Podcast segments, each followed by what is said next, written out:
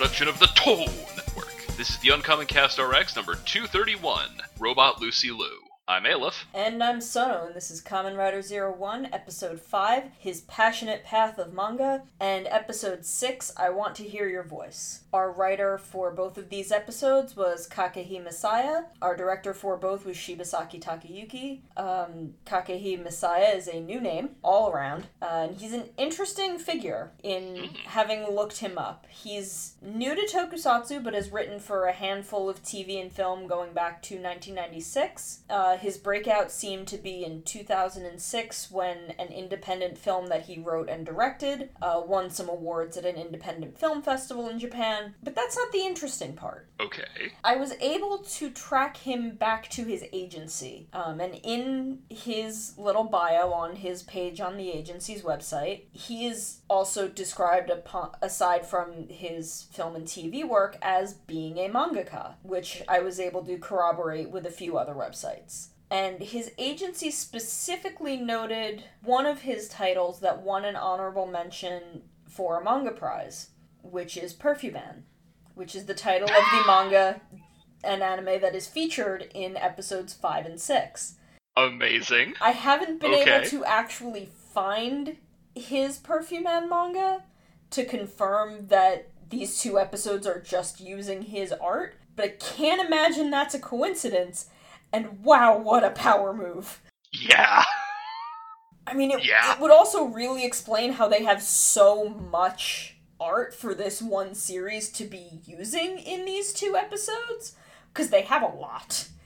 There's Yeah, there's no, all true. of the individual like character art. There's all this art that's on like shirts. There's several different manga pages that we see. Mm. And I have to imagine it was probably a lot faster and cheaper to toss a little licensing money at this guy than have all of this outwardly commissioned. And maybe they were just trying to license this manga and he was like, hey, can I write those episodes? And they're like, sure.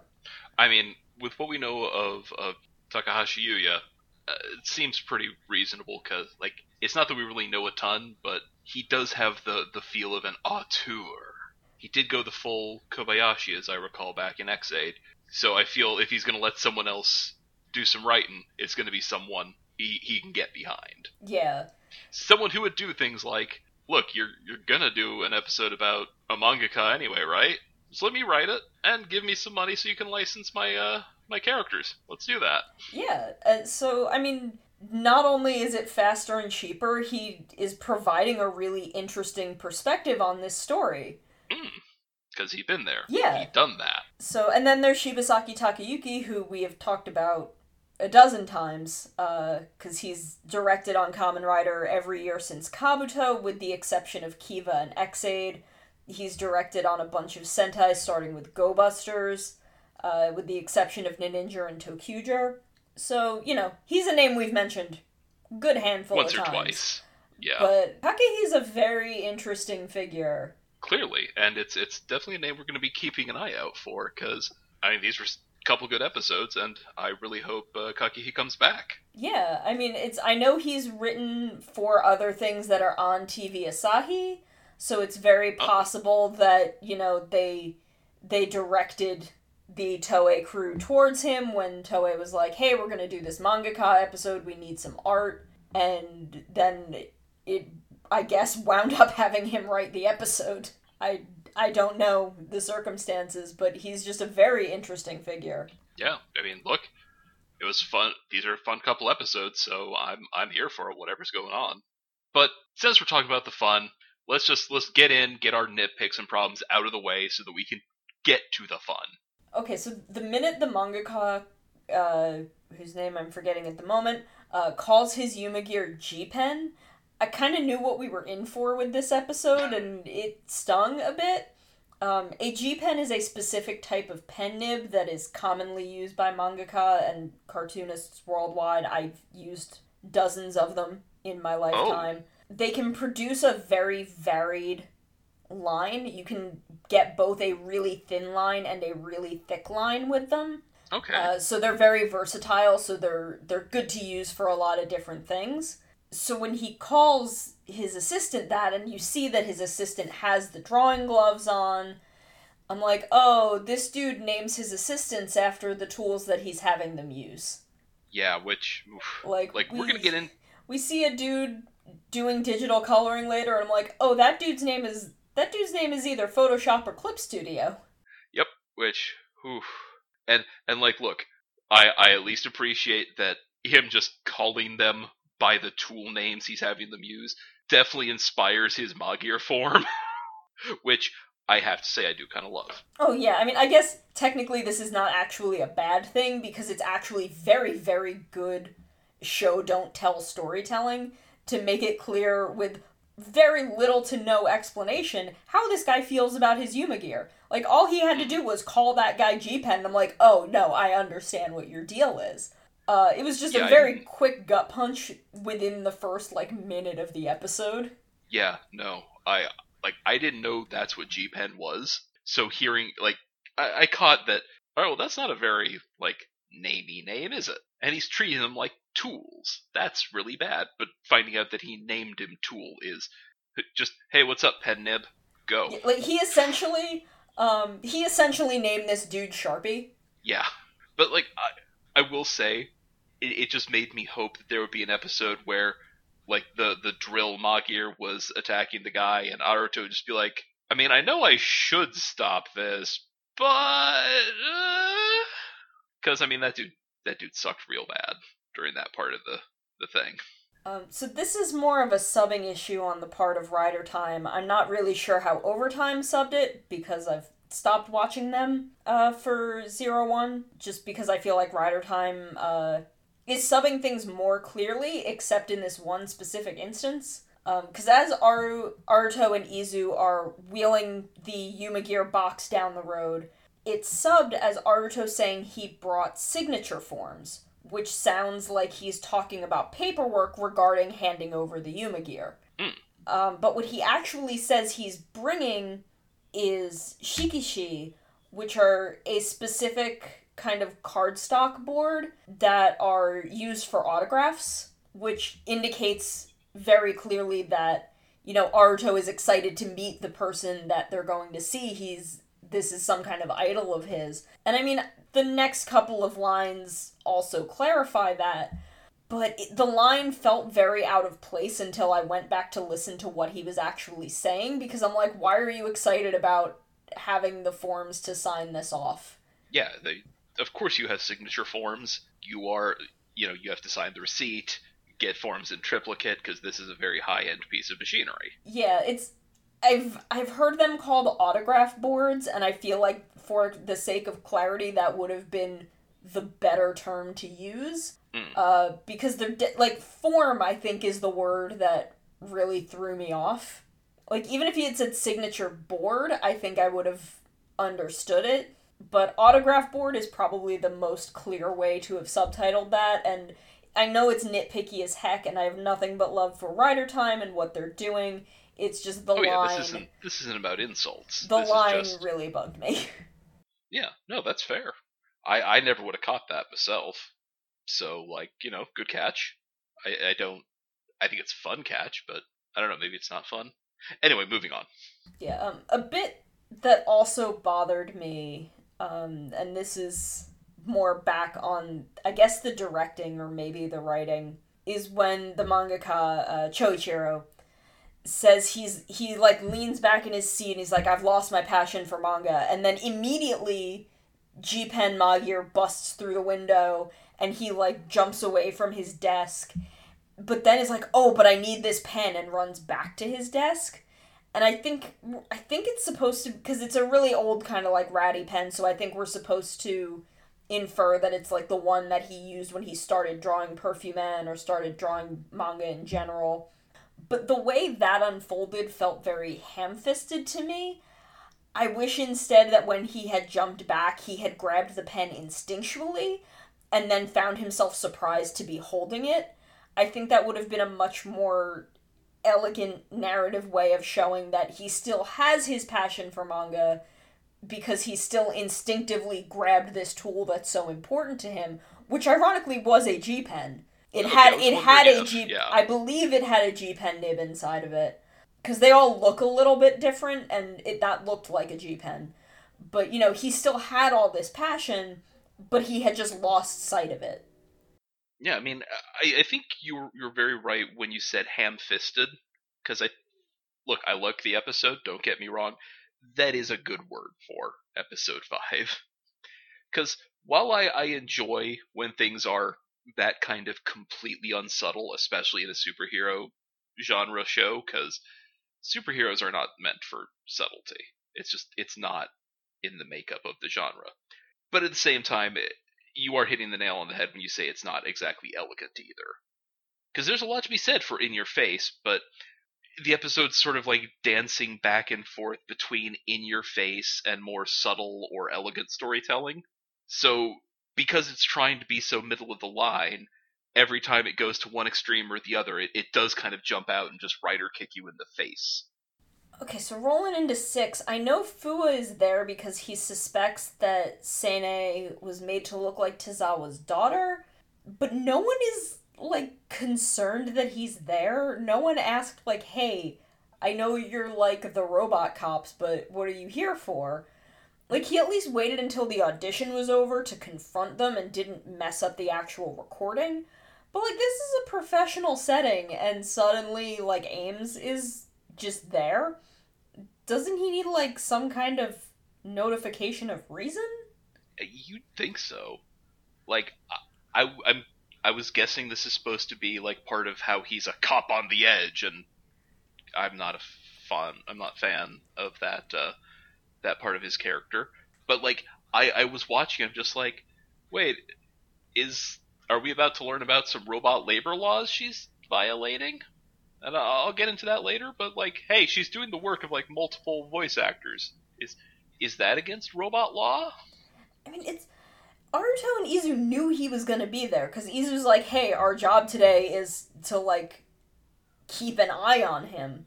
Yeah, that yeah. So like, there was he gave some kind of notification to someone that he was gonna be there, and security like didn't remove him. So he's clearly authorized, but no one knew why he was there, which feels really weird.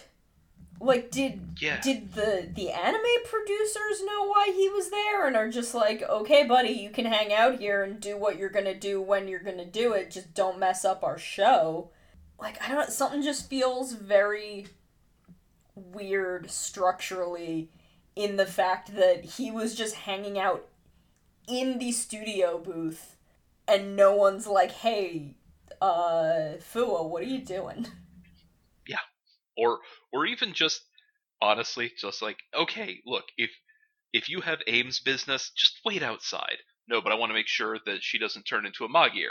Like even that much would be something. But yeah, no, it's weird.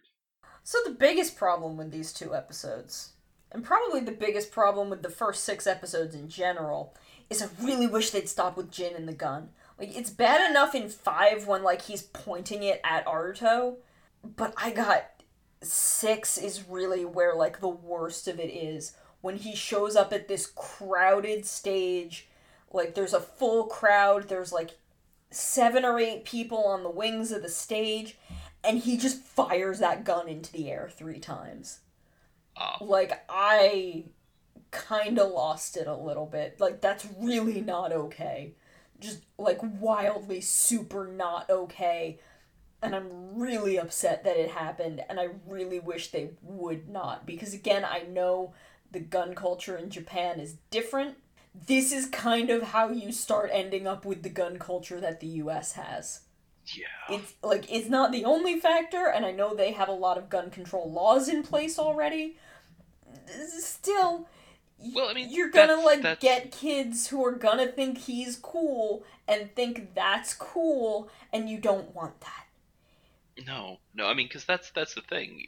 Regardless of the laws you have, if you create a culture where they sort of shrug at the laws, or find weird reasons to skirt the laws to do things that aren't exactly illegal, but are just kind of jerky, and then that builds and builds and and just eventually you get things where people are like taking photos of themselves laying in bed snuggling up to their assault rifle. Well, they're they're long guns.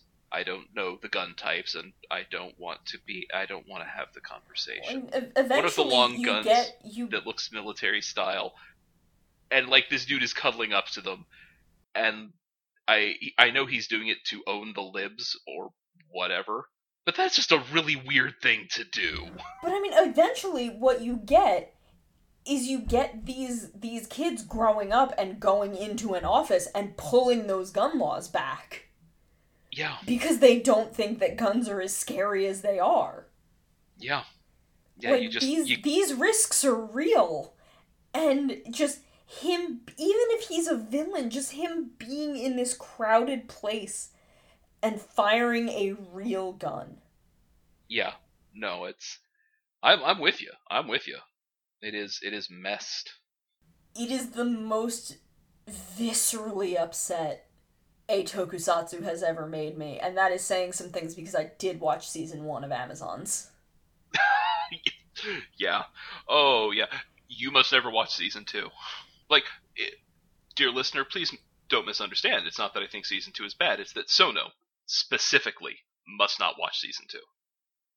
like there's there's a bit in season one where a dude just wails on that lady with a pipe and it was it was very upsetting it was very hard to watch but it's not a thing that like i don't know like It's not as it's bad it's for you. it's just you know i'd expect that from amazons it's i didn't expect that to happen but it's the kind of thing where i'm like okay this at least is violence that Kobayashi suits going this show. It's violence that suits this show where i don't just give him a, a dumb pew pew plastic laser gun. He can do the exact same thing but it will not register the same way even a little. No. But uh, moving on from there, I think we get into the good stuff. Because there's a lot of it, and y'all just y'all just buckle up. We're, you're gonna be here a second, because again, a lot of good stuff these episodes. Yeah, this this is in fact to be a hot minute because overall we did really enjoy these. So, Uh, uh, so Sona, why don't you start us off? Aruto going full Monster Factory while just messing around with the HumaGear designer was precious because of course he would. Yeah, He is a child. And like we get that nice bit of foreshadowing where we see uh the voice acting agent also using the website and kind of being like, "Oh, how neat." Like I didn't even realize it was him until like we see him until I I didn't realize it was him until I rewatched it and had seen episode 6 where I was really used to his face. I thought it was just like a dude and they were just like, "Oh yeah, this is what people do. This is how they do it." But it's actually this really elegant, beautiful foreshadowing that's really a solid tie-in to where these two episodes are going. Hmm. It's it's terribly elegant, and, and I hope, honestly, I also hope that we kind of keep up with that whole subplot. Like, I want to watch where it goes with this guy and and his his robot daughter, who's not his daughter because he wouldn't do that. Except he just yeah, it's good stuff. Um, so we've now confirmed that the chevron is a sign of possibly like the first boot of a HumaGear system. Because when they bring the new HumaGear to Choichiro and he turn they turn it on, he does get that chevron. Uh, so Mamoru and Nigiro and our other friends have all been put into entirely new bodies and just had their data restored from the cloud. Um, and again, I'm totally fine with this as a solution but I wish that it had just been the solution and was not kind of argued against by Aruto when he said it wasn't the same as saving the body they're in now when Yua was like, "Oh, but you can just cloud restore them." Like, I mean, at least we haven't addressed at all that we are saving them somehow, but it just it feels very weird when that was proposed as like no but that's not the right choice or like that's not the right way to do this and then it's just what's happening Yeah, no, because there really is that weird friction that I, I really hope the series addresses at some point. Like, look, again, I'm I would much rather have the thing where we can keep the Humagears safe to, you know, within a certain tolerable margin of error for safe. But it, it's the it's the I'll I'll I will lose the you who exists in this moment thing that is really upsetting.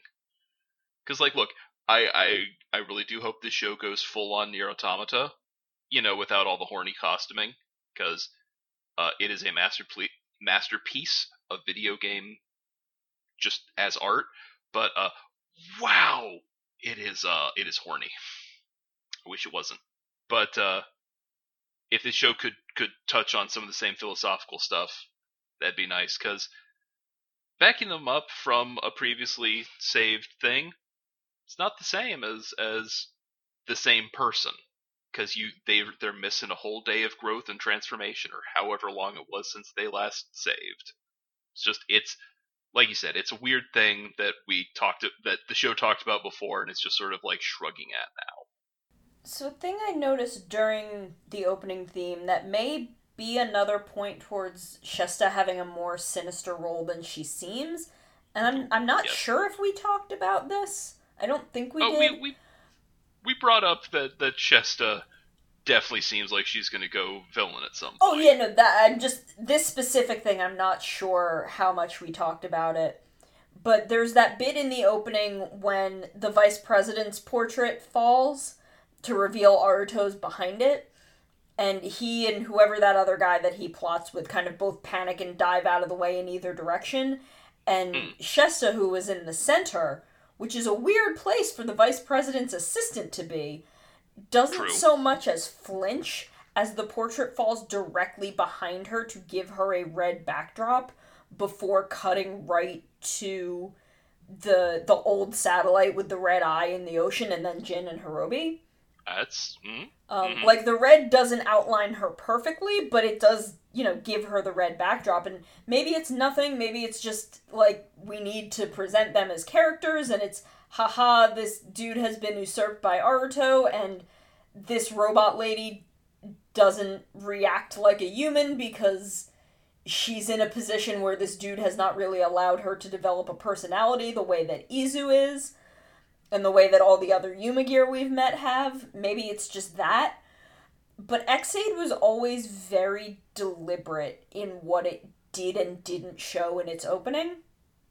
Uh, to the point where it was changing very frequently uh, once we hit the first turning point in the show. Oh, you mean Christmas? Yes. Um, jingle bells, jingle bells. Full Sorry. of fear constantly. Um, but it's it just it feels like it's something with the juxtaposition well, of the things that it's up against and the fact that she's in the center and is then framed by the red of this of the portrait. It feels like something. Well again like like you were saying given that in these first few episodes we've had a lot of very Ex-Aid moments uh like the first two episodes didn't show the opening in lieu of just packing in more story, which it, it makes me think that that you're probably onto something, which is look, it's not hurt by the fact that I definitely want for Shesta to do the loop Lupin disguise toss and reveal her freaky like Kamen Rider supervillain costume underneath, despite how improbable it would be that she could hide it because you know it's you'd notice the the armor she's going to be wearing. But uh, whatever, like even if that doesn't happen, girl is up to something. And even if it's not being a weird plant or part of a counterfaction with goals similar to but not exactly in line with Metsu, Metsubo Jinrai, man, she is shady as heck. And and I think I think you are collecting good data to support that thesis. Yeah, it's just I I feel it in my bones and I, yeah, I also feel it, and I don't know how much of that is because I want it to be true, but you are pointing out a lot of a lot of good moments and and shots to look at, and I'm here for it. So I know I have my thoughts about Jin, and they are not changing, but it's it's almost cute how much he like admires Horobi. Cause like the whole reason he wants a progrise key is because he saw Horobi go out and get to be cool and be a Kamen Rider. And then, you know, he sees Aruto and Fua getting to like do form changes. And he, even later in the episode when he sees them is like, "Oh man, they're so cool." And he just wants to like be cool and be a Kamen Rider. And I can I can get down with you know, that hashtag mood. and you know from that we get some information on how Metsubo Jinrai are picking their targets, which are they're picking HumaGear that have become self-aware, such as you know that moment when G Pen realizes that how he and the other manga assistants are being treated is wrong. Like the dude throws one on the ground and he stands up, he's ready to fight. Oh, And it was so good. it is. It's such a great moment. And like he he knows he's ready to fight, but he's not quite sure what to do. So he just kind of stands there. But like I'm not exactly sure how some of these other HumaGear, like the delivery man and the bus driver, have found self-awareness. Um like I could because we don't really explore them and it makes me wish that we had. Like Mamoru seemed kind of like a crime of opportunity when Jin put the belt on him. Mm. But you could make the argument that Aruto accepting him as family is what awakened him to self awareness, and Jin could just sense it because it seems like he and Horobi can just do that. And that, you know, maybe uh, Muscles Taro seeing people so happy and realizing that's what he wanted to do is make people happy that way, that awakened him to self awareness. But Anna and Nigiro were both, you know, caught up by Magia turning them into mooks, when you could really easily make arguments for them having also become self aware. You know, with Nigiro oh, definitely. learning how to have a heart and Anna becoming determined to pursue the truth. She's still my favorite. I love her. I love them both. But it just it feels like a shame because as much as having Jin and Horobi targeting random HumaGear that are not the ones that are being focused on by the episode establishes that their goals are not necessarily tied to the Kamen Riders and that they're not really watching them to decide what they're doing. If they had gone after the HumaGear that Aruto was specifically interacting with, the show would be able to kind of be saying something really interesting about how treating these AI as people the way that Aruto does, instead of as something other, is what allows them to become self aware and surpass just being an artificial intelligence and actually become people. Yeah.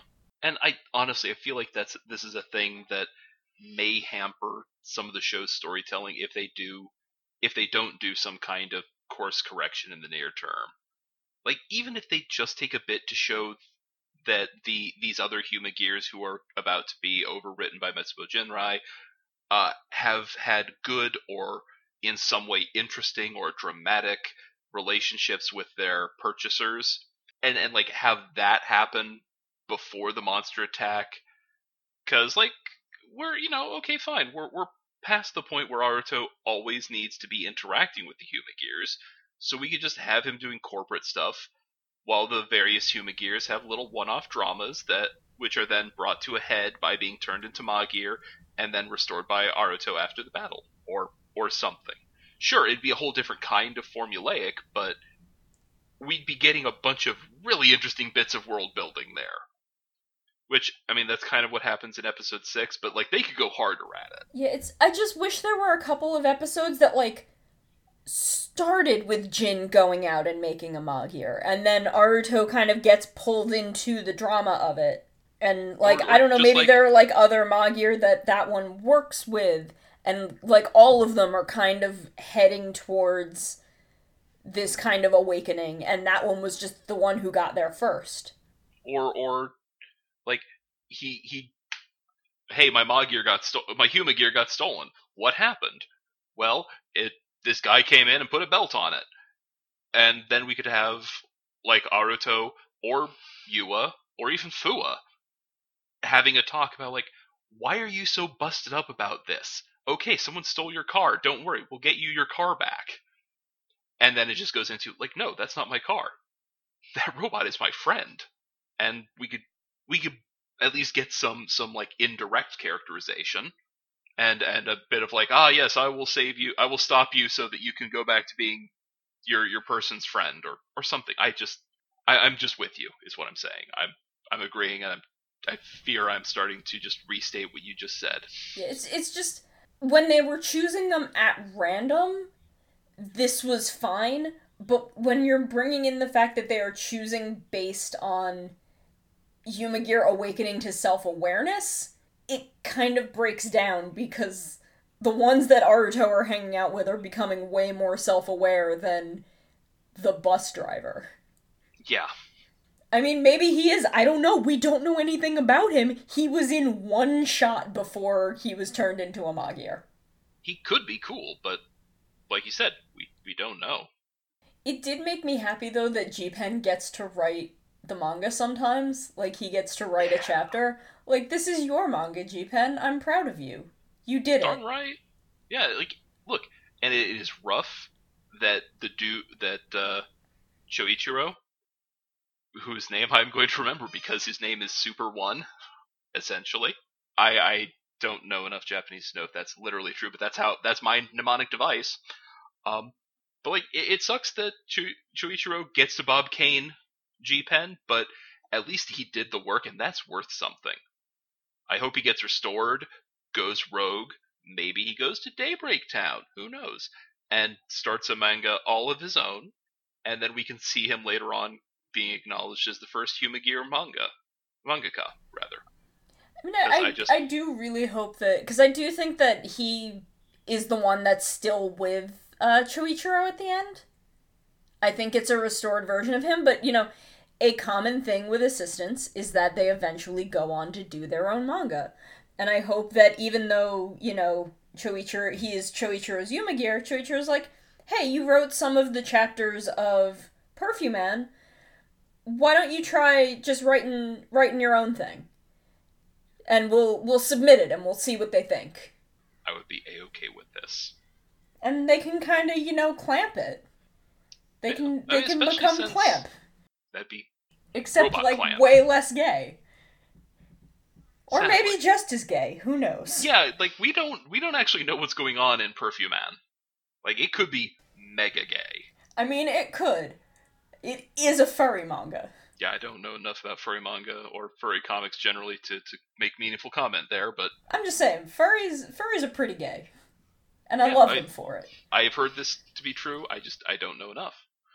Um Uh, All I know is they keep the commissioned artist alive. They Or They, do. they can do. Yeah.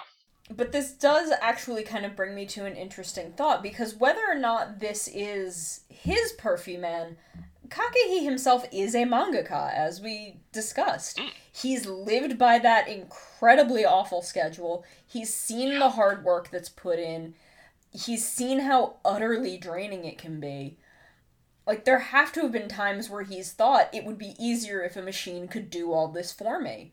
But the way that he as the writer is consistently framing that as the wrong approach and that even just relying too much on your assistance and on technology machine or not will kind of pull you out of what you loved about making the story in the first place and it does touch a bit on the fact that manga isn't really created by one person alone. There are assistants and editors and all sorts of people who have their hands in it. Some some manga editors will pretty much write the story. I know there was apparently a chunk of Naruto that was basically written by the editor Really? um like very early on and even if but even if you know only the original creator's name is what's on the cover all of these people probably feel like they've got a bit of ownership over certain characters or parts of the story or just As like well settings. Because you know again backgrounds are usually delegated to assistants and i feel like if i was the assistant who drew all of the backgrounds for I don't know what's what's a shonen manga the kids know these days that has a really distinct setting. Like I guess Yaiba. If I was the assistant on Kimetsu no Yaiba and I was doing the backgrounds, I feel like I'd have a lot of I feel like I'd have this sense of ownership over the world, the physical world the story is set in. And it's the way Aruto reacts when he finally kind of confronts Choichiro saying like I grew up on this, I looked forward to it every week and I laughed and I cried with it and it shaped me as a person. I feel like Kakehi is aware of the effect that stories can have on people and what creating those stories means. Which just which made the way he acted at first just oh that sucked. I, I'm just imagining going to Comic Con and finding like someone who wrote a comic that meant something to me as a kid, and they're just like, "Oh, I'm I'm glad you liked it, but uh, it's just a job, son." Like, ugh. Like that's where I said out loud, uh, just never meet your heroes, kids. And then almost immediately, like, there's a cut, and Aruto is just talking to Izu, just like, ah, you should never meet your heroes. I was just like, yeah, it was just such a rough moment. it was hard in a way that is really hard to describe, and one that I think a lot of kids it might it just might go right over their heads. Yeah, and I mean like Because that I is- that is some adult nerd stuff. yeah no, and I I definitely feel that in kind of a weird way because I feel like I got kind of lucky in that like one of my heroes as a creator is kind of also one of my contemporaries. Oh, very nice. um, where you know she's i feel like she's only maybe a year or two older than me and i've met her a bunch and she's amazing she's a wonderful person her husband is also amazing awesome. and i'm like oh i and like over the years like because i i think i was still in high school when i met her for the first time and just over the years kind of the more that i've known her kind of very casually of course but the more that i've seen her over and over at, over the years at different events and i'm like oh i dodged a bullet in not having you know like a really big corporate hero as a comic artist Yes, yes, you did. Because every now and again, one that you love will come out and they'll they'll open their their mouth and you'll just be like, why? Why did you have to do that? I liked you. but this this yeah. episode just not only feels like an examination of mangaka and the whole structure and culture that's built up around creating manga and like how rough that can be and how draining that can be and kind of like a critique on burnout hmm it also kind of feels like Kakehi's own feelings about his time creating manga.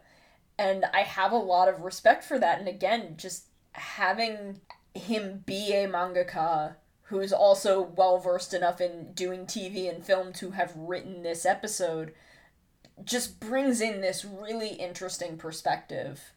Oh, it it does, and also like in in a less kind of depressing sense, because boy, talking about burnout is really depressing because it is real and it is Ooh, dangerous and so it bad. sucks. It is the worst.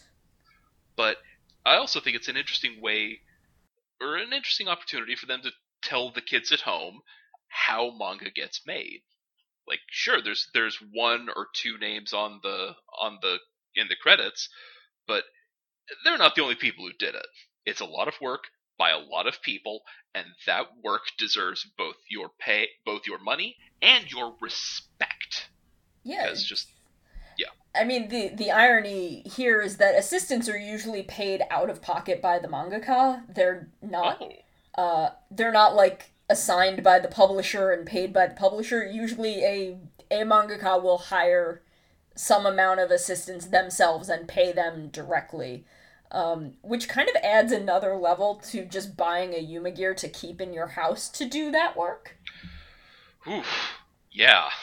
Because, I mean, I can see why, like, okay, the individual mangaka, they hire their own staff, does kind of ease up the rights and credits issues after a fashion, because, like, it's, yeah, sure, it's, it's me, but it's me, the company, the employer.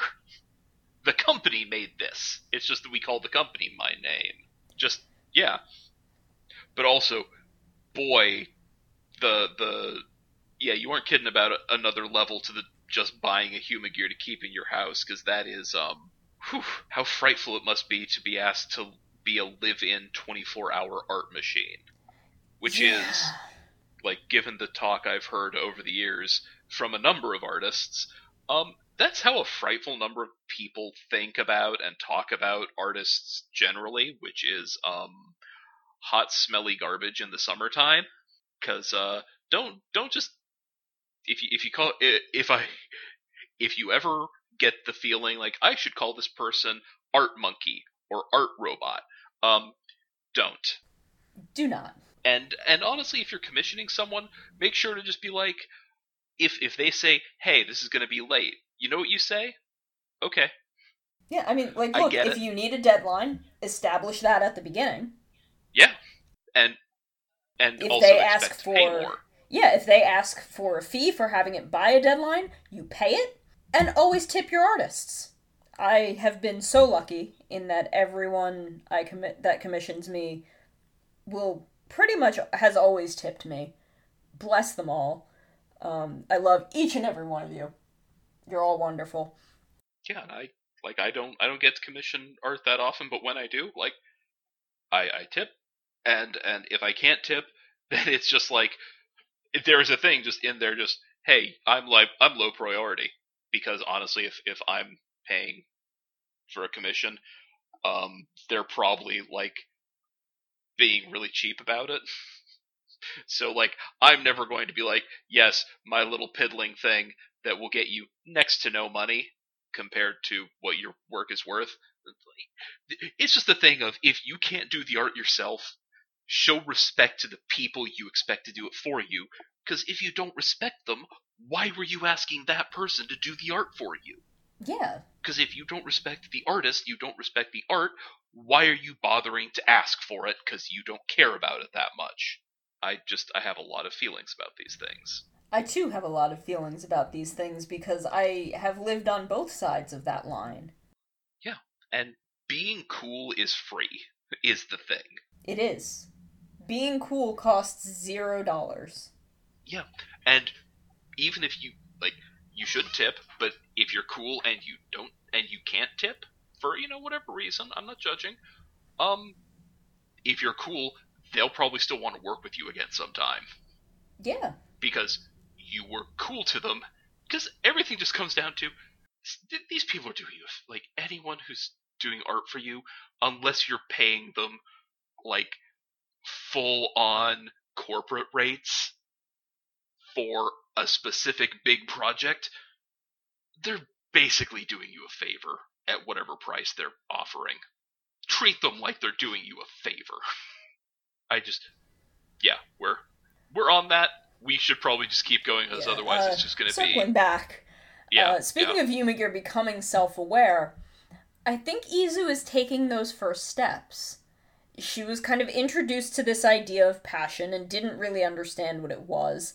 And she kind of went in and she figured out the logistics of it. And while it's not on paper as something someone needs to buy a HumaGear, it is, she does kind of understand it's something that everyone needs to be able to live happily. They need to have some kind of passion for something. And if having HumaGear has stripped Choichiro of his passion for creating manga, then he she's like, "Well, you're better off not having them." So I'm not going to give them to you. And she made that decision by herself from influenced by the people around her and her memories and her feelings towards those people about them knowing what is right and she's growing and i'm proud of her Me too. Especially since, on top of making that cool decision, which I thought was pretty cool, uh, she also, in her very chill, very Humagear way, got right up in Choichiro's face about it. yeah Just like, hey, sorry, you said these things were draining your passion, so, um, you don't need them. You don't have them anymore. Enjoy your passion. Just except in a very just the low key customer service voice way. She's just so cool, and I hope one day we get. Honestly, okay, we talked about the opening. I want them to give me some sort of confirmation or elaboration on the bit in the opening which symbolically frames her as part of Zero One. Because okay, you know that bit in the opening where everyone's in their human forms, and then there's there's Izu and Aruto in the front, and then they're they all like flash into their Kamen Rider forms, but then Zero One is alone without Izu there, which to me subtextually means that uh, Izu is a part of Zero One, and you cannot convince me that her code, at the very least, is not somehow integrated into or affecting Zero One. I mean, in that first episode, she was there in the suit when he was like first transformed and pointed him towards the tutorial. True. True, true, true. But now I just like as I'm saying that, I just want an episode where she has to control the suit like Venom style, because Aruto's too messed up to use it or something. Look, I know there's creepy body horror implications there, and goodness knows when a similar thing happened back in Drive, I definitely called it a crazy horror movie monster moment. But look, there's a lot of creepy body horror in Zero One generally, and I'm here for her taking the wheel in the Zero One suit to save Aruto's life or something. Not only because I want to see Izu kick some faces, but let's be clear, I do. Um, but also because I want to see Yuya, no- Yuya Nawata, the, the current suit actor, take a shot at that most Takaiwa Seiji of moves a body language performance that sells a different intelligence in the same body. I want him to do a minor Den-O. God, yeah, like I'd be so down for that cuz like one it would be a really interesting take on Izu's role with Aruto. Mm. And also it would kind of explain why she just kind of stands in the middle of fights. Yeah. If she's like kind of chilling in the putting herself in the suit. Yeah, because I, you'd, you'd have to work hard to convince me that kid already knows how to do that much uh, unarmed combat. Yeah, you know, she's just kind of in there, just kind of pointing the programs in the right direction. And, you know, she's too busy doing that to move her body out of the way. Because Yeah, she she's- really does just stand there when a fight happens. Yeah, she does. Though I'm I'm very much a fan of the fact that while I'm generally very frustrated with any time they just have the lady just stand off to the side, she's just standing off to the side being a Humagear and not like standing off to the side looking, oh, I'm so concerned, but I cannot do or say anything about that fact because reasons. But it's very important that I'm in this shot looking upset. And, like, Anyway. one way or another, Izu is always standing there analyzing the fight. Because every time she stands in the middle of a fight, she comes to the next fight with a new progress key. So she's at least doing something. yeah, she's always she's she's paying attention. She's getting the replays. She's analyzing the enemy. She's she is she's the combat. She's the tactics part of Zero One. She's Kengo. On some level. Yeah, yeah, actually, yeah. That makes it even better. Um, okay, here's a silly thing. Speaking of Humagears, there's there's that like workshop office where they have the big uh, 3D printer. The Ghost Basement. Yeah, yeah, exactly. The ghost basement. And there's that bit when like Izu is like, "Hmm, what is passion?" You see the the Humagear suits hanging in these uh, glass cases in the back, and I just I'm so fascinated by the different generations of Humagear that are on display.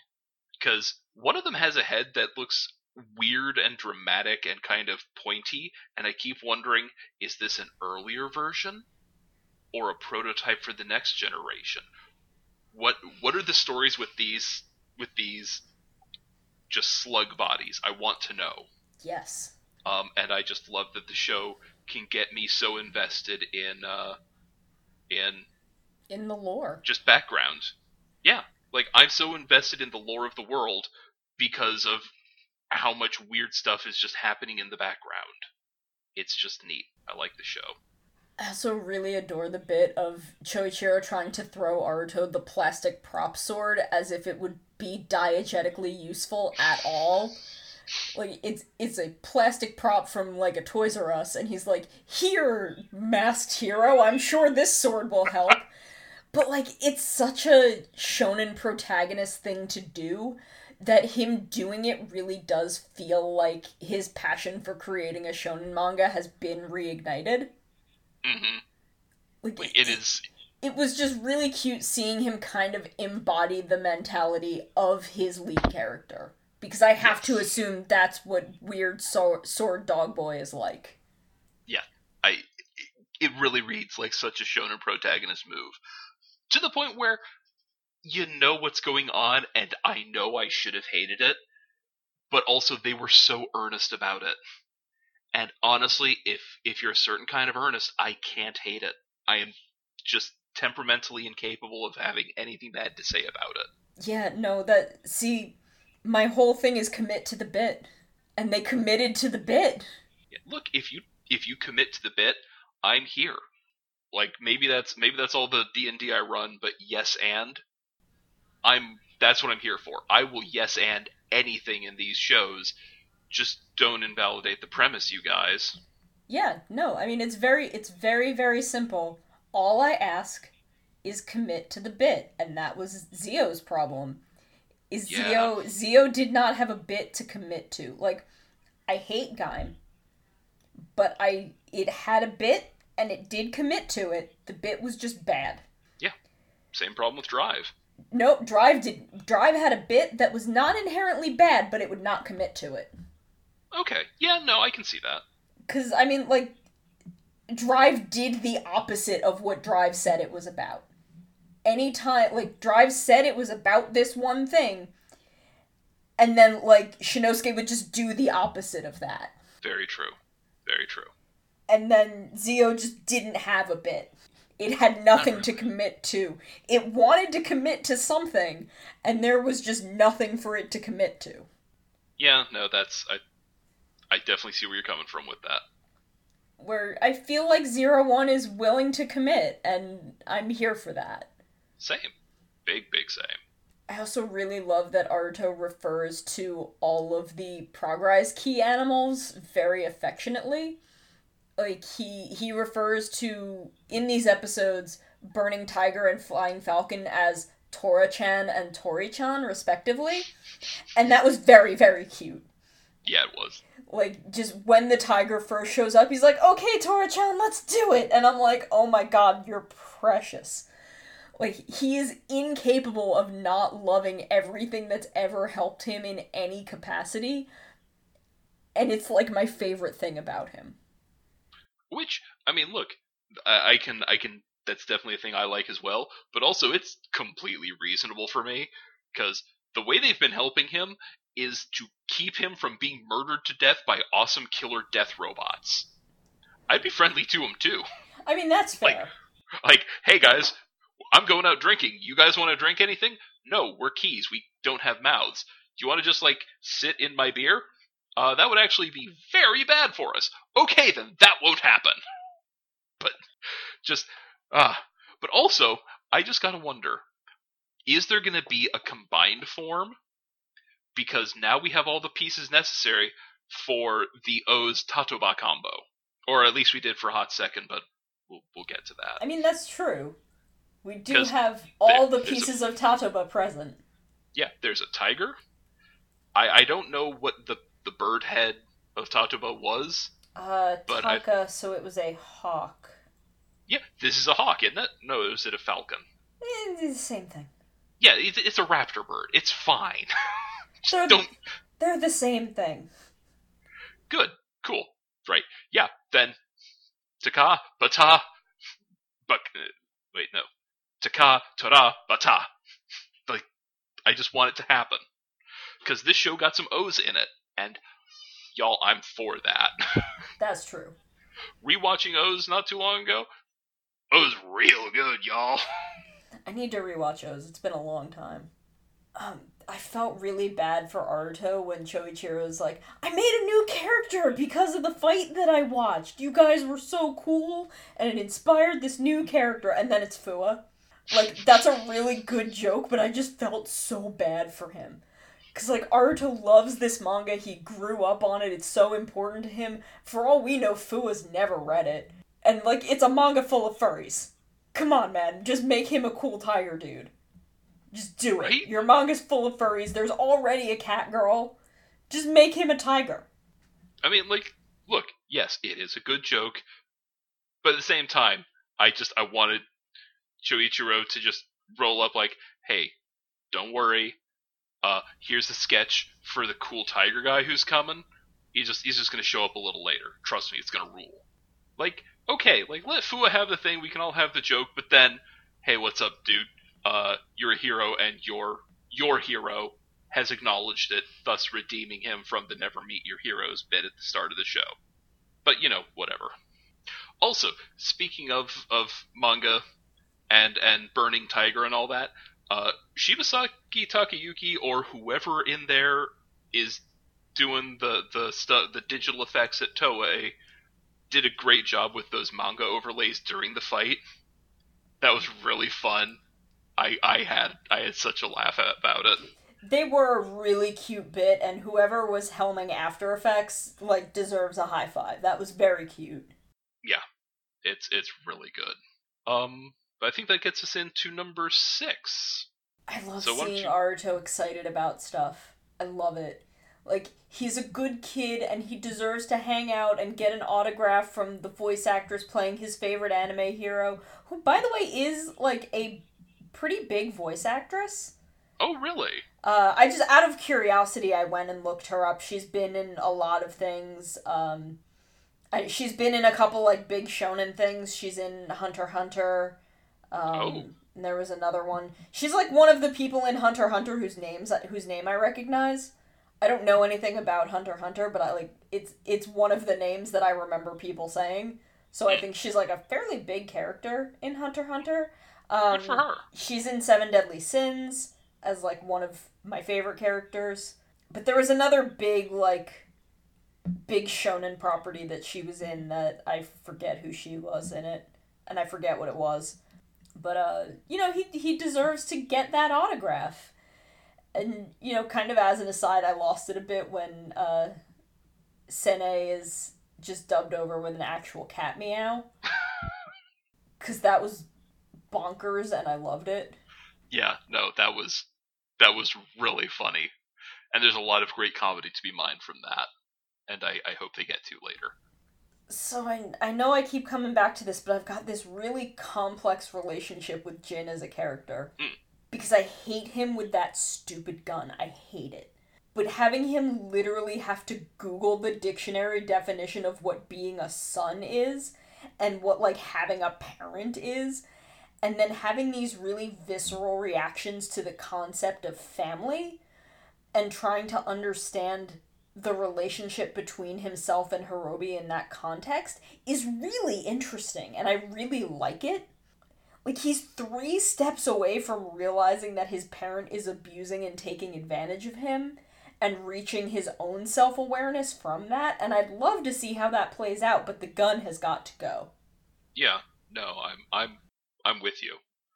Like I'm really hoping there's a bit where we find out the gun was like the first possession Horobi gave him, and that's why he he treats it so kind of not frivolously, but but he doesn't seem to appreciate the weight that it should have, and that's why he's got like a bunch of sh- cell phone charms just hanging off of it.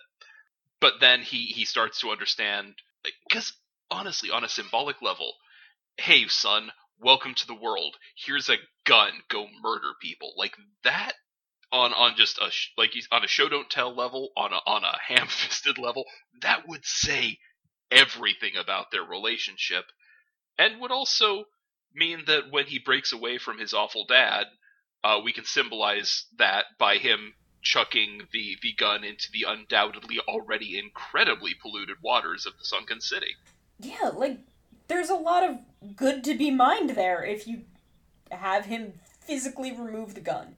And I guess I do agree with you can't make a HumaGear that looks like another person without permission, and the dead cannot give permission.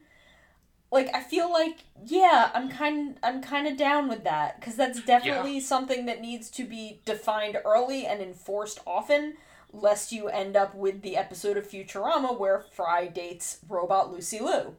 Thus the title of this episode. And I get that like the reason that this dude has the HumaGear looking the way he does is different and it's him trying to cope with the trauma of losing his fairly young daughter. She seemed like she was maybe in her early 20s and i sympathize yeah. with that i do. But i gotta admit i'm kind of with Fuwa or at least with the letter of the law on this one. Yeah i mean look you thought the concept of deep fakes was scary what happens when someone just rolls up with a perfect double who just does whatever it is you want to defame someone with. It's they're like your own face is no longer your property. That's a nightmare. And on top of that, not only is there the risk of some real creepy gross stuff in, you know, making a copy of a person to do whatever you want with, um, it's also deeply unfair to the HumaGear who is being used as a replacement person instead of getting to live as an individual because these are very advanced AI with their own personalities. So there's basically no level of this that isn't completely awful. Yeah, truth. I mean, you hear enough horror stories about parents who try to make their kids into miniature versions of their idealized younger selves and the awful trauma that can inflict on the kid but having to pretend to be the idealized version of some other person who is dead and can never like fall out of that out of the person's favor yikes! That's that's too much pressure. Though saying that like it does raise questions of how good a replacement she's even been. Not that i think dude requires a very good replacement because just the weird cognitive knot you'd get in like well, she's not acting like the real one, but I've always known she's not the real one, etc. Just it's just a question of how he could even get the look like to be any kind of stand-in. And look, um, for all I do tend to roll my eyes at a lot of the latter seasons of Black Mirror, there's one episode in I want to say like the first or second season. I'll put it down in the as mentioned. Um, that deals with exactly this sort of setup, and it is just heartbreaking and I'm I'm gonna say one of the several reasons that I just hate Luca in Gokaiger is that she does this to ah Ahim in relation to her lost sister, and it was a thing that very specifically, like when she explained it, it made my skin crawl. And it's it's a thing that I've never had anyone else, even who dislikes her, like bring up that she did. And I'm like, I sympathize with the fact that she lost her sister, but that's a really awful way to be treating Ahim. On yeah. top of the fact that you punch all of your other friends. Yeah, no, that's. I mean, it's it's one of those things where, much like with uh, the the gentleman in this show, like you're like, okay, you're doing a bad thing for an understandable reason, but you, we still have to get we still have to address the part where it's not healthy or good for anyone involved. Yeah, and you know, you're you're treating another living person in this way that you're taking away their personhood and it's awful. Yeah it's not it's not a way to treat people. Honestly it's not it's it's also not a way to treat something you don't regard as people. Don't treat anyone that way or anything. It's just it's bad. It's just awful all around so i can't wait to find out who this guy giving rider stuff to yua is I'm not yeah. sure if he's like just the boss of AIMS or is involved in one of the other tech companies from Daybreak, like that other one that had the big logo. Like, I just can't wait to see him try to pull some shady nonsense and for Yua to dunk him into like the next county.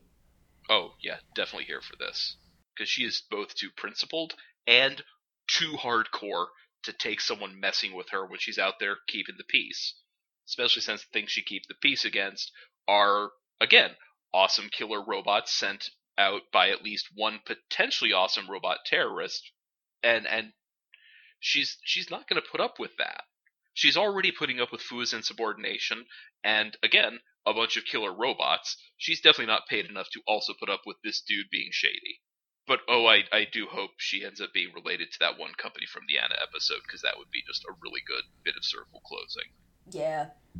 Also, I just I really do hope there's a bit where they try to say to Fuwa like not Fuwa, uh, Yua rather. Uh, they rhyme. It sucks.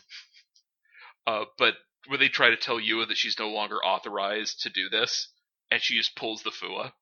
Or even better, she's like she's just like, oh okay, and then she just does it anyway. Like, wait, no, you shouldn't be able to open that. Oh no, I hacked these from the off. Every time I get them, I just made sure that I could always use them because I'm a professional and I don't trust you people. Bless. Why would anyone ever trust a private military organization? Is all I'm saying. Exactly. It's it's not a smart thing to do. So, oh boy, that moment when uh, Sene transitions from rebooting and like excitedly calling this dude Papa to the look that she gets and the shake in her voice when her programming kind of like adjusts itself and she goes back to calling him sir and apologizes, like that is gut wrenching. Yeah, it is. Like you can tell that's the moment of dawning self awareness that gets her targeted because there is just something so tragically human in that response. Like I didn't know she was actually a kind of an accomplished voice actor, but that's No, certainly not her. Um, there's the uh, the human voice actor that she's with in that recording booth. scene, Oh, okay. Well, then even who is playing the main character of Perfume Man. that's right. That's right. Just sorry, get. Well, then just anyway, the my point remains that uh, the people playing the HumaGears definitely deserve some rewards awards because uh, there's a lot going on under the surface, and you feel every bit of it. It's really good. It really is amazing how well literally all of them have played HumaGear. I mean, it's only we're only six episodes in, but there's not been a single stumble so far. Which, wow, that's impressive. I hope they can keep it up. Yeah, God, I hope. And then, man, just the ache in Aruto as he's watching that all unfold. And I mean, we find out in the next scene that the father that we've known for Aruto was a kind of Astro replacement in a similar manner for his own father who passed away when he was very young. But having that come after we see how hard this is hitting him, getting to see that emotion first was a really great choice. Mm-hmm. Like, I am a little bit bummed that the HumaGear is not somehow his biological father. but, but, that doesn't make him not Aruto's dad. Very true. And I mean, I've got some very complex thoughts on pulling an Astro Boy with the HumaGears, and that doesn't really change now that we know this. But again, I can sympathize because loss is very hard and it sucks, especially losing a parent or a child. And it's it's just nice to see that Aruto is in that same place where he knows this isn't right and that it shouldn't be happening, but he can sympathize. Because uh, I think more than anything, I just appreciate that it's them going out and saying, "Hey, pain is real." Because I don't know, I I live, I I see bits of people online. I almost was one of those garbage people who would say like, "Facts don't care about your feelings, and you feeling emotional pain is a feeling, and therefore it's not real," or whatever weird convoluted nonsense they do to get there. Because like pain, pain is real pain is the most real. and like sometimes you find maladaptive things to paper over it so it hurts less. And that's understandable. Even if it's not good or helpful, it's understandable because sometimes you fall into the internet, sometimes you get a new pet, sometimes it's expensive pieces of high end electronics who can put you in the awful space of both having a version of what you've lost that you also cannot help but realize is utterly and completely not what you lost in the slightest. Seriously, there is just some really nice examination of of really heavy subject matter with a lot of interesting subtext going on, and I'm I'm here for it on this show, even though it is depressing as heck. Though, I mean, that is kind of why we show up for these year-long Toei Tokusatsu productions, isn't it? A little bit. Yeah. Okay, to get into maybe a little less existentially horrifying place, I am so curious about Aruto's mom now. Like, did she die in the same event that claimed his dad? Or did she survive and just had to bail because her father in law made a weird robot zombie version of the man she loved and she couldn't take this robo ghost of him away from her son? So, like, she just ran or something. There's just a lot of really good drama in there potentially, and I'm hoping that she's in AIMS somehow, which is just putting See, everything that- together. That would that would be a really interesting way to pull everything together. And man, I sure wish I had any faith that this was a question that we were gonna get an answer to. Because you're right, Yeah. there's some real good drama there, but Kamen Riders don't get moms. And I'm still salty that Ex-Aid never addressed Hero's mom. So Yuya is not innocent here. Sorry, not sorry. So no, I'm glad you're not sorry because you shouldn't be. Yuya is definitely one of the better Kamen Rider writers that we've had in a in a while, but at the same time, dude is not without his stumbling bo- blocks. And dang it, it's year one of the Reiwa era. In the Reiwa era, Kamen Riders can have moms. Let them have moms. Let's do this Just because give the boy a mom. Set a precedent. Have her just show up. Yeah, you can just do like uh, that one episode of Shinkenger, where, hey, my mom's coming over, and she's just there for an episode, and then she goes away. I mean, frankly, you can pull a Ghost Sager where it's, hey, my mom is coming over. Oh no, the plot is happening. We have to take care of it before my mom gets here. Oh, my mom's not coming because she missed the train. Like, you literally just tell me who and where she is. You don't even need to put her on screen. I will take anything. Honestly, like, you don't have to put her on screen, just like, hey, what's up?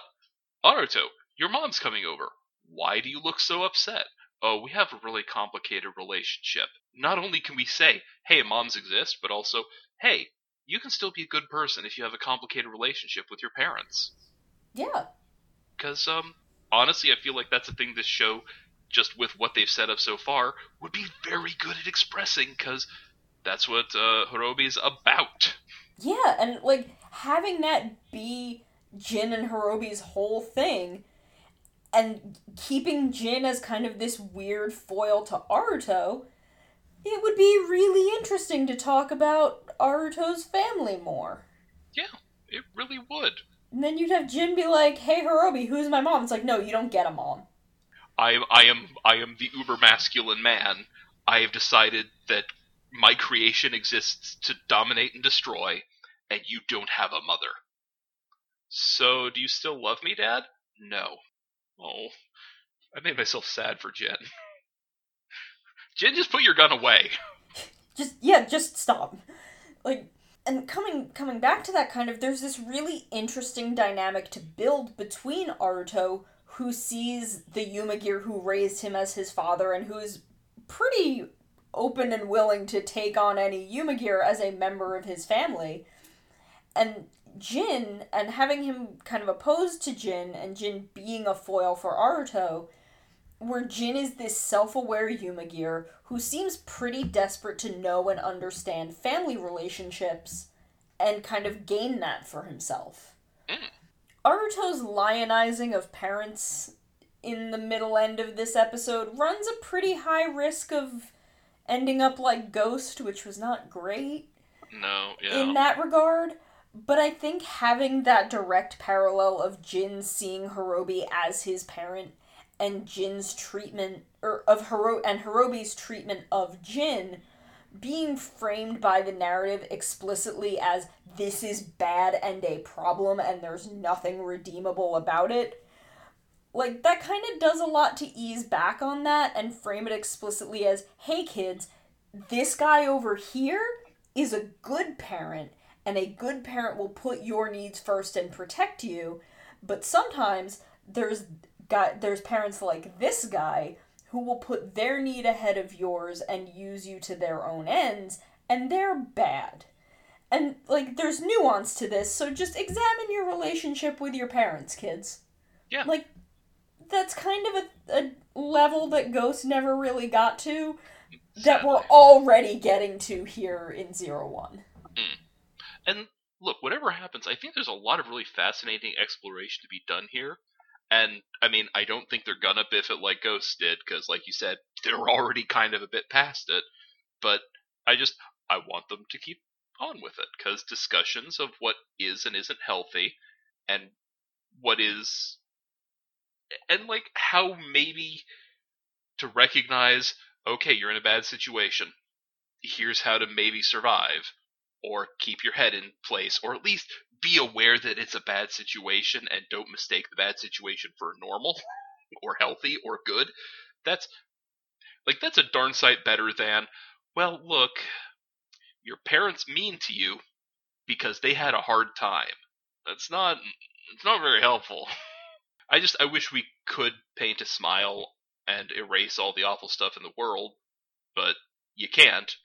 And anytime Kamen Rider tries to do that, it falls flat sorry, Ghost, I want to love you, but you you know you messed up there. I mean, I do love Ghost, but I'm not gonna forgive it that. But at the same time, like I will say, Rider and Sentai even have long had some very interesting observations to make about being a kid who's an, in one of the in these weird situations. Not weird. They're actually frightfully common in these bad situations. That like I I I'm guessing the kids at home must be able to make something out of because it they're still talking about it years later, and that's overall I think that's a good thing. Just I just I want everyone to be better. anyway, let's let's move on because this is really depressing.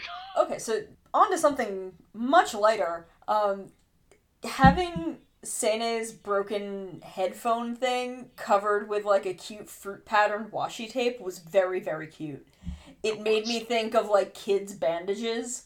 Mm-hmm. And I just thought it was this really sweet little detail because they didn't have to do that. But if this guy really does love her as his daughter, he wouldn't want her to just go out with a scraped knee that hasn't been taken care of. Of course, he'd give her a band aid.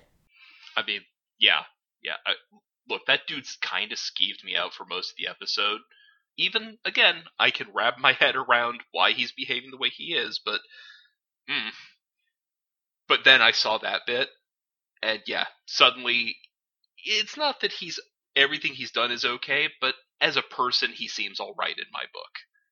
Even though he sh- he's a person who should definitely be speaking to a mental health professional of some kind in the near future, because he's just going to be delaying any kind of healing by keeping Sene or or that speaker he gets at the end of the episode, like that's not going to be very helpful, I don't think. No. At least not the way he's been he's been acting around it. But I mean, like at least it's slightly better in the short term. Yeah. Oh, definitely. And then, you know, he can kind of move away from it. Yeah, but just he should speak to a a counselor or a therapist or something. Just but at the same time, like getting back around away from the the kind of depressing stuff I was going back into. Real sorry, it's some downer subject matter. Um, but at the same time, like you're saying, like he took the time to bandage up her whatever the headphones are processors. I'm guessing. I don't know, but I was just on his side immediately when I saw it because, yeah, he has a really complicated and definitely messed up relationship with this cool robot who he made look like and sound like his daughter. But it does feel like there's affection between them that is real. And look, it's messed up, sure, but it's real and that ain't nothing. It's just this sort of gesture that makes it clear that even though this is kind of a messed up thing to have done, he is seeing Sene as his daughter in a way that isn't totally self serving she's not just an object he bought to cope with his trauma. He does legitimately care about her well being, and I can appreciate that much. Because it, it's not even like he just kind of duct tape or like put duct tape over it or put like duct taped a piece of cloth over it. he made sure it was this like really cute thing that she would like. And just it it again, you you brought up like it's like his daughter skinned her knee. And of course, you know, yeah, we're gonna patch you up. I'm gonna send you out with with the the kid bandage. And like, sure, she's a grown woman, or she looks like a grown woman. She's a robot. She's probably only like a year or two old, but it's it's just such a like a parental affection move. I just I I'm on his side, even again as like my being on his side is okay. I'm gonna uh, tell you what, buddy. You just sit there. I'm gonna go look up a counselor for you. Let's find let's find like a support group for for parents who've lost their kids. Like that that would probably help you a lot more. Yeah, a little bit. And then like you know, you can be the one guy who's like, "Yeah, I uh I bought a robot." And just like a couple of them were like, "How'd that work?" "Oh, not good." Didn't help actually. Uh yeah, that sucks. I honestly, I I would this show is very good. Zero One is very good at making characters that I just want to follow. I like I want to see how that guy's doing in like just I want to see how he's doing over the course of this year. Yeah. I just I just want to watch him like figure out how to get more healthy. Because I mean like it's not going to it's not going to make the hurt go away, but like hey, how can you manage it? How can you handle it? Let's Does he have friends who can help him out? I want him to. I bet he does. He seems like a cool guy. Ad- admittingly, a lot of his friends probably were like, okay, wow, I don't want to hang out with you if you're hanging out with your zombie daughter. We all liked her too. This is really messed up, dude. Anyway, let's move on because I, I can tell this is getting kind of dark again. But admittedly, this show uh, getting dark. A little bit. Um, But in really genre and audience appropriate ways, and I appreciate that. Yeah, I do appreciate Jin physically dropping his gun to try and save Sene, as if, you know, he could just pull off the belt or running away would do anything in this situation, but also it's Jin and he doesn't really understand how a lot of things work, so I'm fine with kind of his reaction. But it's, you know, as we said, the gun represents a lot of things, and he let go of the symbol of these really toxic beliefs to try and protect a relationship he sees as valuable, even if that relationship isn't his and belongs to someone else. Like, I think it says a lot that he really didn't have a moment where he's, like, goes to and is like, I want this. I want to, like, step into this role that you have. He just tries to save her from becoming something that will take her away from this relationship. And if this is the last of his gun, or if I guess even if in, in the near future it's the last of his gun, I'm kind of willing to keep a path to redemption open for him. But he can't have it both ways. Yeah, He no, needs to get rid of the gun. Yeah. I mean, like you said, I, I imagine we're probably going to be seeing it a few more times because it feels like he's kind of early into an arc that feels like it it'd be really important and potentially kind of affecting, but also one we'd be seeing a lot of back and forth about. Like I, I imagine we'll be seeing a lot of pointing the gun, but maybe not pulling the trigger as often as as part of his easing in.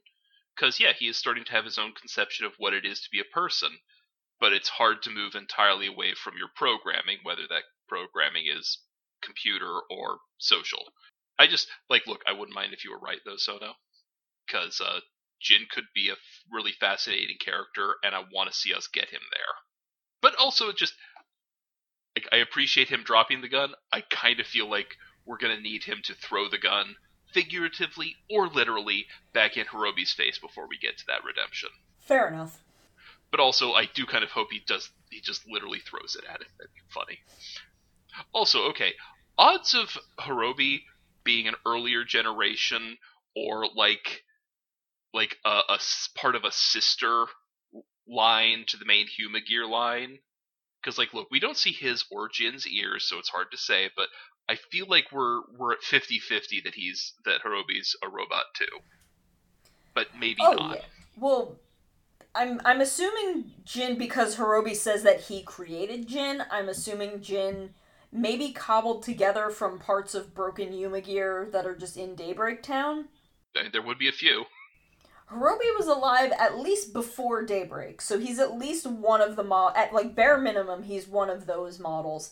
I think it would be interesting if he was some kind of knockoff by that competing company. Yeah, just or or like they they wanted to make like an economy line of HumaGears, or I guess Yeah. the on the other side like the luxury line, but he's they just didn't mass produce them. It's I am betting that Horobi broke his headphones off as a form of rebellion. Uh, that would actually make me like him a lot more. So I hope that's Uh, not the case, because uh, sorry, that is pretty cool. That's kind of where I'm feeling with him because it like his headband thing doesn't stick out far enough to have it under it. But like he would of course if he broke those off there would be a lot of exposed stuff that he'd want to cover up. Um where anytime Jin has put his hood down, his hair sticks out in at the sides in such a way that makes me feel like he's got kind of the mechanics of the headphones under his hair, but yeah, not, not the like full the like yeah, not the full like kind of wing shaped shell of Mm. them cuz it it's weird and there's never really a good shot of it, but his hair does kind of puff out over his ears. yeah, I just I really I really like the design and costuming in this show. It's really good. Zero One has not like. There's a couple bits where I might, I, you know, I have notes. I'm not saying it's 100% perfect in all ways, but wow, it's this. This is a good show to open the arrow with. It really is. Also, okay, since we're talking about Jin and, and Horobi, I really appreciate that Jin and, again, presumably Horobi, can use the progrise keys instead of just the overridey ones. That, like, I just can't help but notice that they keep collecting them after the overridey ones are, are done or broken, which I don't know why they're doing it, but it feels so sinister. Which, look, I'm for that.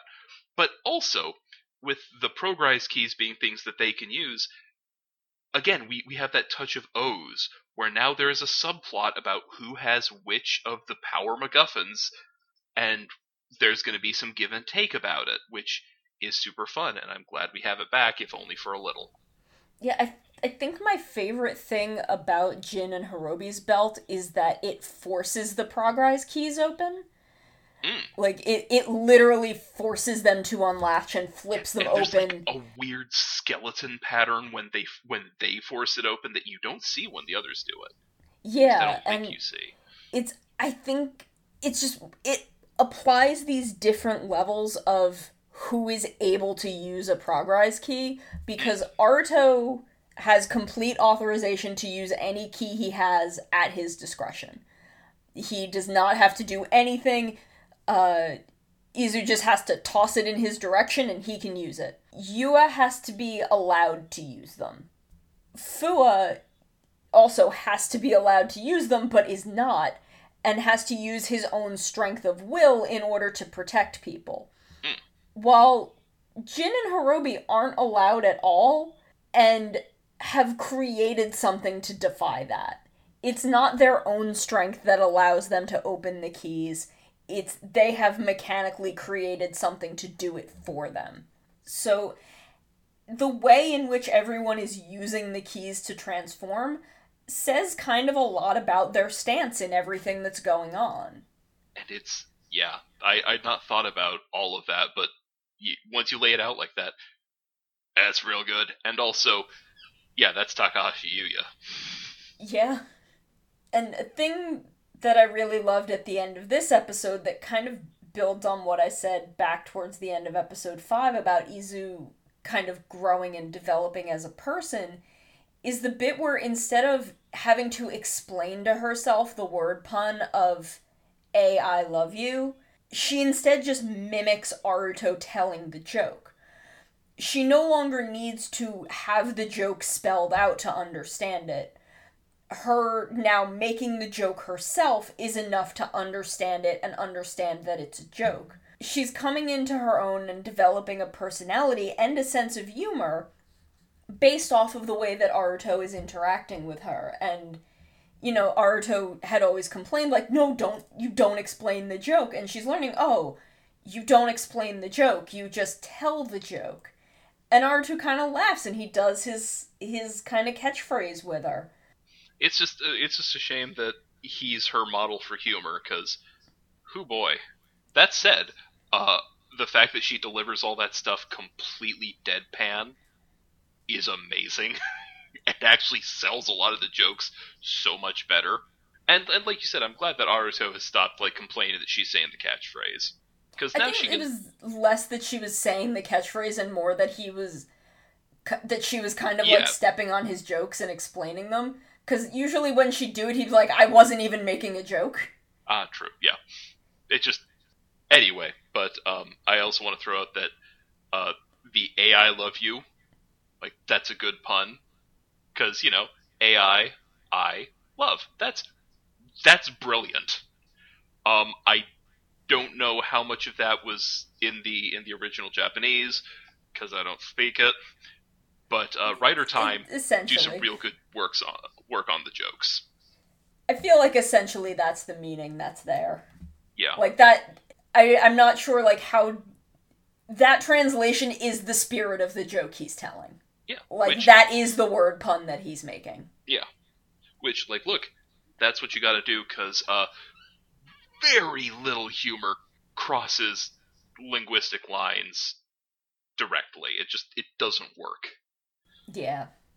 i mean my my favorite example remains uh it just a comic panel one someone yells duck and then panel two the guy ducks as a duck flies over his head and you Uh-huh. can't do that in any language where duck and duck are not the same word Yeah.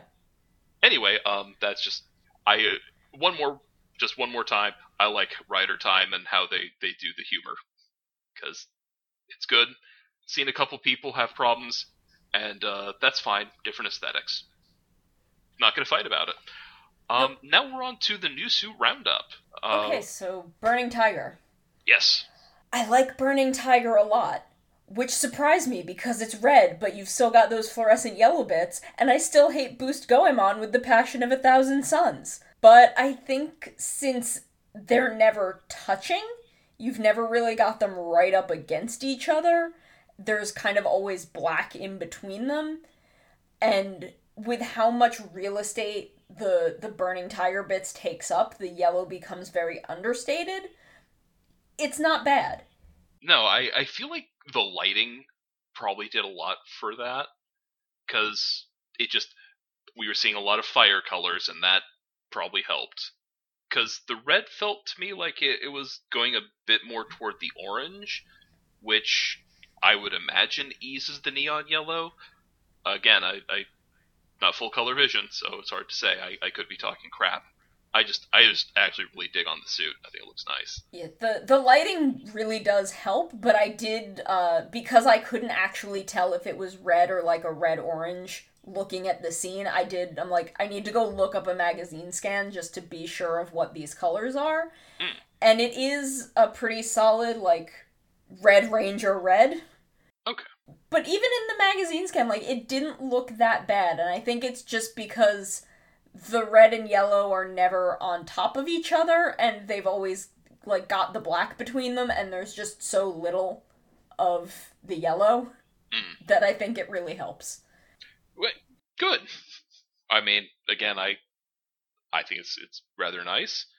Just it's not a fave, but it, it's certainly not something I hate. It's pleasantly in line with the rest of the Zero One suits for my taste. Though I will say in these episodes, um, I did start to notice that underneath the faceplate of Zero One, there's a very HumaGear looking face or or like a mechanical bit where the faceplate goes that that really drove home for me the idea that maybe the Kamen Rider suits in the show are just skinned HumaGears. Which uh, either way, like it's probably not the case. It's probably just how they they want to have the interface look, but uh, that's still Toei bringing body horror as far as I'm concerned, and I really appreciate it. Yeah, I mean I've I've also noticed that and I don't know, I think maybe they're all just skinned HumaGears. Like, look, I have. It's the easiest explanation, frankly. It it's also the most horrifying, but you know what? That's fine. Also, would explain why, if Jin and Horobi are both uh, HumaGears, why they want to kill all of humanity. Because you know what?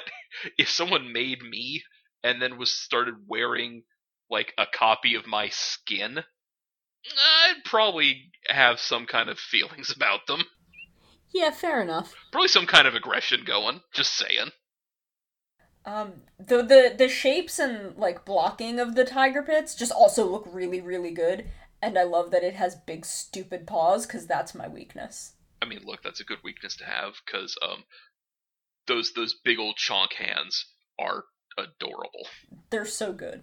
Yeah, but I also agree that the the way they use the armor and how all the armor bits have like slices taken out of it to suggest the tiger stripes, like that's that's a really good bit. They again, this is not a favorite suit.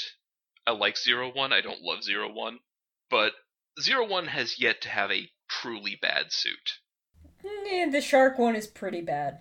Again, I not full color vision. I'm fine with it. Uh, from there, we move to Kamen Rider Jin. Okay, so before I get into how this suit looks, I just want to put it out there that I'm getting more and more bugged as time passes with riders that are just Kamen Rider character name. And I think you can technically trace that back to Nadeshiko. I can't think of an earlier one. But also, Nadeshiko was a movie rider, and it really becomes more prevalent starting with Ex-Aid, where you've got Kamen Rider Poppy and ride player Nico, and then build with Evol, which I'm counting as just being evil because I you mean, took a letter off. It It's is.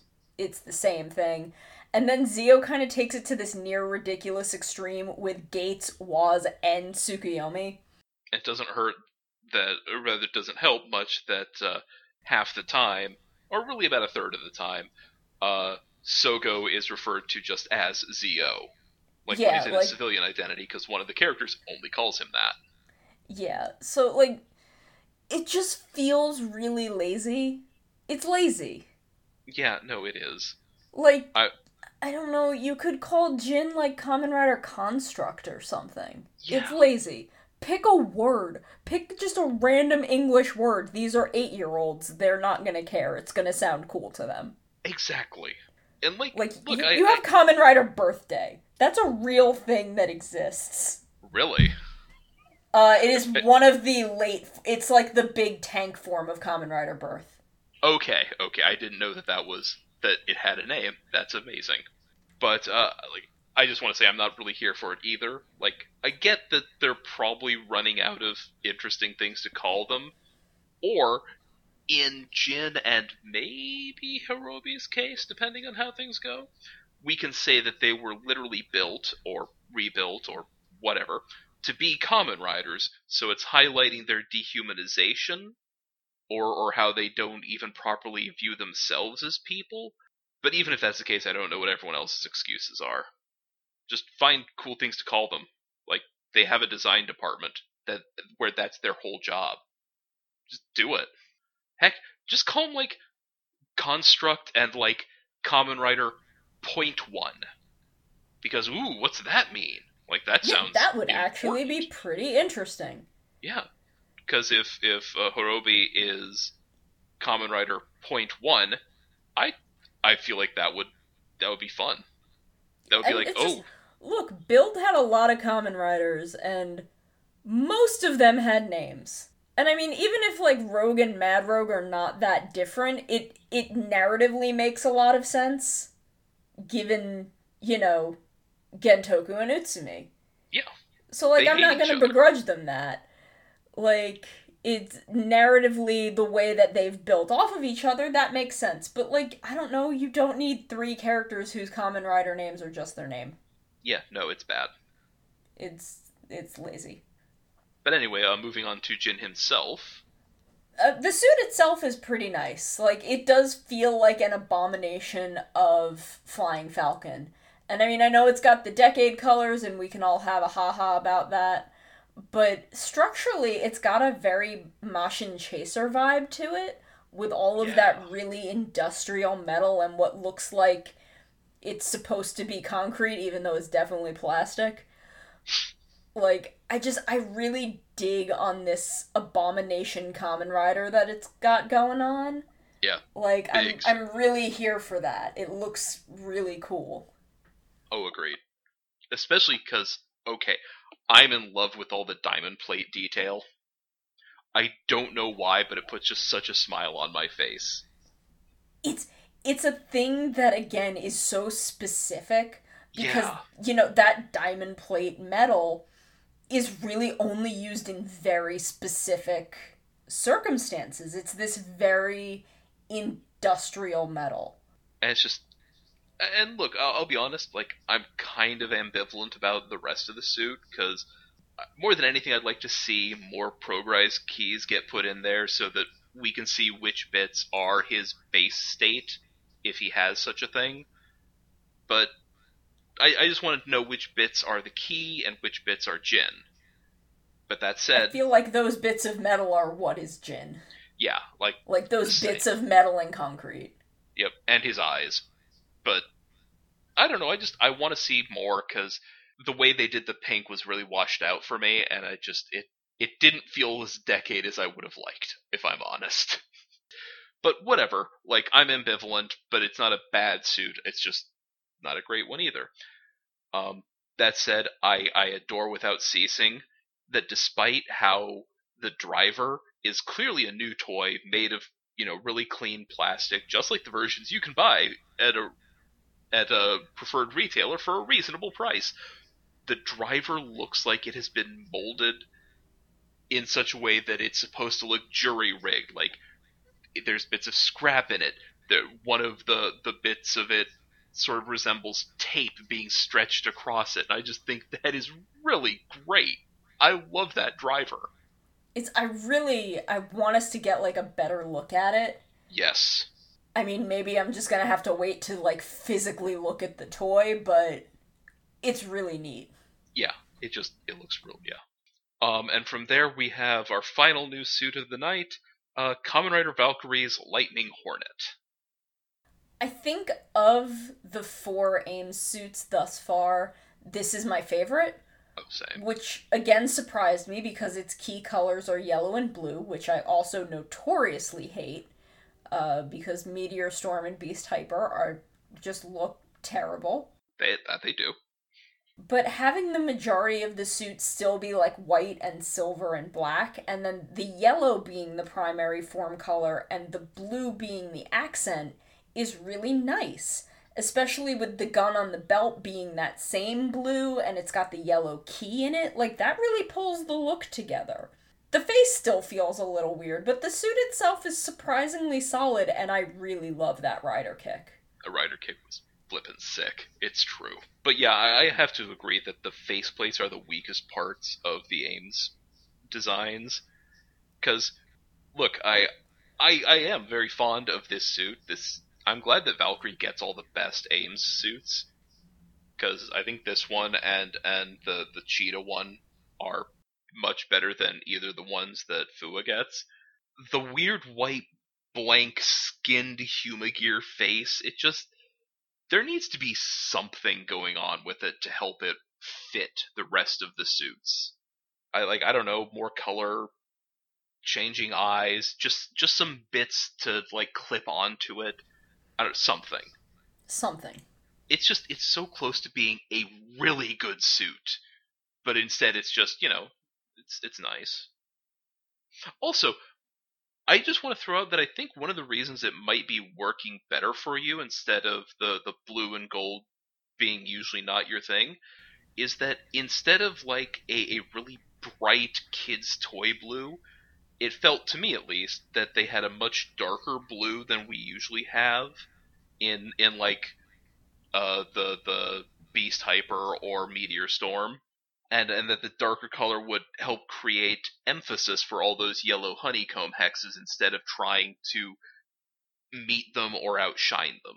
Yeah, I'm I'm not sure the blue is actually darker, but I think the way the suit is constructed, much of the blue ends up in shadow due to being small areas that are recessed from the yellow, mm. which makes it seem darker, which honestly does it a lot of favors because when the light hits it, you get kind of a very clear picture of what the color and texture is. Yeah. But you're not constantly seeing yellow up against blue that way. Which, boy, that's that is very nice. It is. So then I think we're just on to our final thoughts about these episodes. Uh, Sono, why don't you why don't you start us off? All in all, these were two really sweet episodes that I think introduced a lot of new and interesting lore and plot information. And they were a little bit formulaic and a little heavy handed in places, but nothing to a point that really detracted from the episodes. I think we're just kind of in that slow period that Yuya does at the beginning before the first major plot turn where we're kind of supposed to fall into a sense of security about you know how how this show functions. And you know then at christmas we're gonna have our lives ruined. I was just about to say.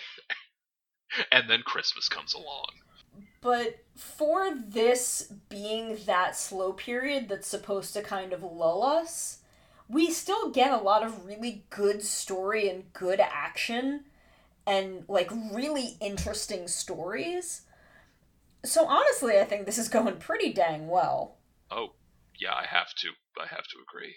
Um, for for my own part, part, while I will definitely not argue that, yeah, we're getting a little formulaic, I do have to give some love to the fact that both of these episodes are going back to one of the themes of particular interest to me, which is the kind of sociological world building around the HumaGear in these kind of like ripped from the headlines perspectives, which I don't know, that sort of thing is fascinating to me. And admittedly, it's not as fascinating as when it was happening in Build, but. but okay. Um, in, in episode 5, right, we have our mangaka treating his assistants as if they were unfeeling tools and even explaining that he gets, like, some of his tools just write his scripts for him, raising the question which must appear in the minds of anyone who's worked at least in retail, what do bosses do? What are they for?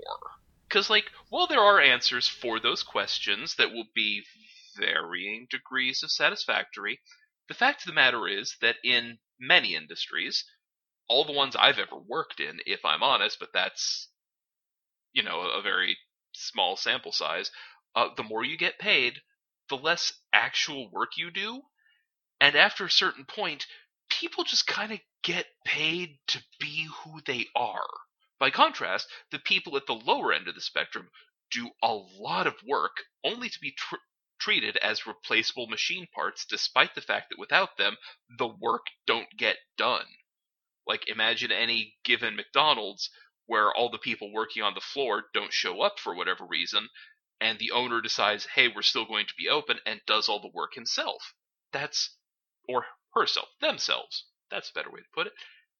Like, sure, in this show, we see that the manager has learned his lesson, one hopes.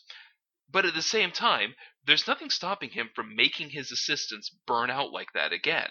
And then this is followed by episode 6, where we start looking at not only the laws which are built around the appearances of HumaGears, but also sort of have to consider the wider ramifications of a HumaGear voice actor who can do more than one part in ways that one would usually need two or more voice actors for, because in this world, there are clearly still people getting paid, which implies that people still need jobs. So while my hooray for the robot self cannot begrudge our first human gears HumaGears, HumaGear voice actors choice to p- pursue her dream or her purchaser's dream. It's kind of muddy. Um, the possibility exists that cost conscious producers would hire a single HumaGear in place of an entire cast as as the realization of the overblown nightmare you hear about every few years when there's an advance in computer animation. You know, the, the headlines like 3D models and computer animation will replace actors. And of course, that's not the prime conflict of six, but it's an interesting level to me, which is, as I wrap up, just my way of saying, take your drink, folks. Aleph got on his super pinko soapbox in this completely apolitical show about automation freeing humanity to pursue its dreams. thank you for for allowing me to just kind of go off because once I decided I was going to be big on the the automation side of this, it's just everywhere in it. So, do you have any any other final or final thoughts? Um, I'm excited to keep going. Yeah, same. I'm I'm still really into this show. Yeah, I I was so afraid when they're like, yeah, we're gonna talk be talking about corporations and artificial intelligence, and I was like, mm, no, I'm afraid, and I'm so glad I didn't have to be. Yeah, it's it's one of those things where I believe you said to me or someone said to me that we're either gonna really enjoy doing this show or like five episodes in we're gonna stop and just watch Kuuga. Yeah, I think that sounds like a thing we I probably said because I'm right there. That is yes. It was gonna be one or the other. There was no middle ground. Look, especially after Zi-O, because like Zi-O was a lot of like, okay, well, let's just we can just push through. We can try. It it may pull itself together, and it never did. I'm Yeah. sorry. Like, there's just you, you can't do that two years in a row. I've done it. It's not fun. anyway, um, so that's the end of this episode then. So for the UnKamenCast RX and the rest of the Toll Network, I'm Aleph, And I'm Sono. and don't get kicked by a horse and die.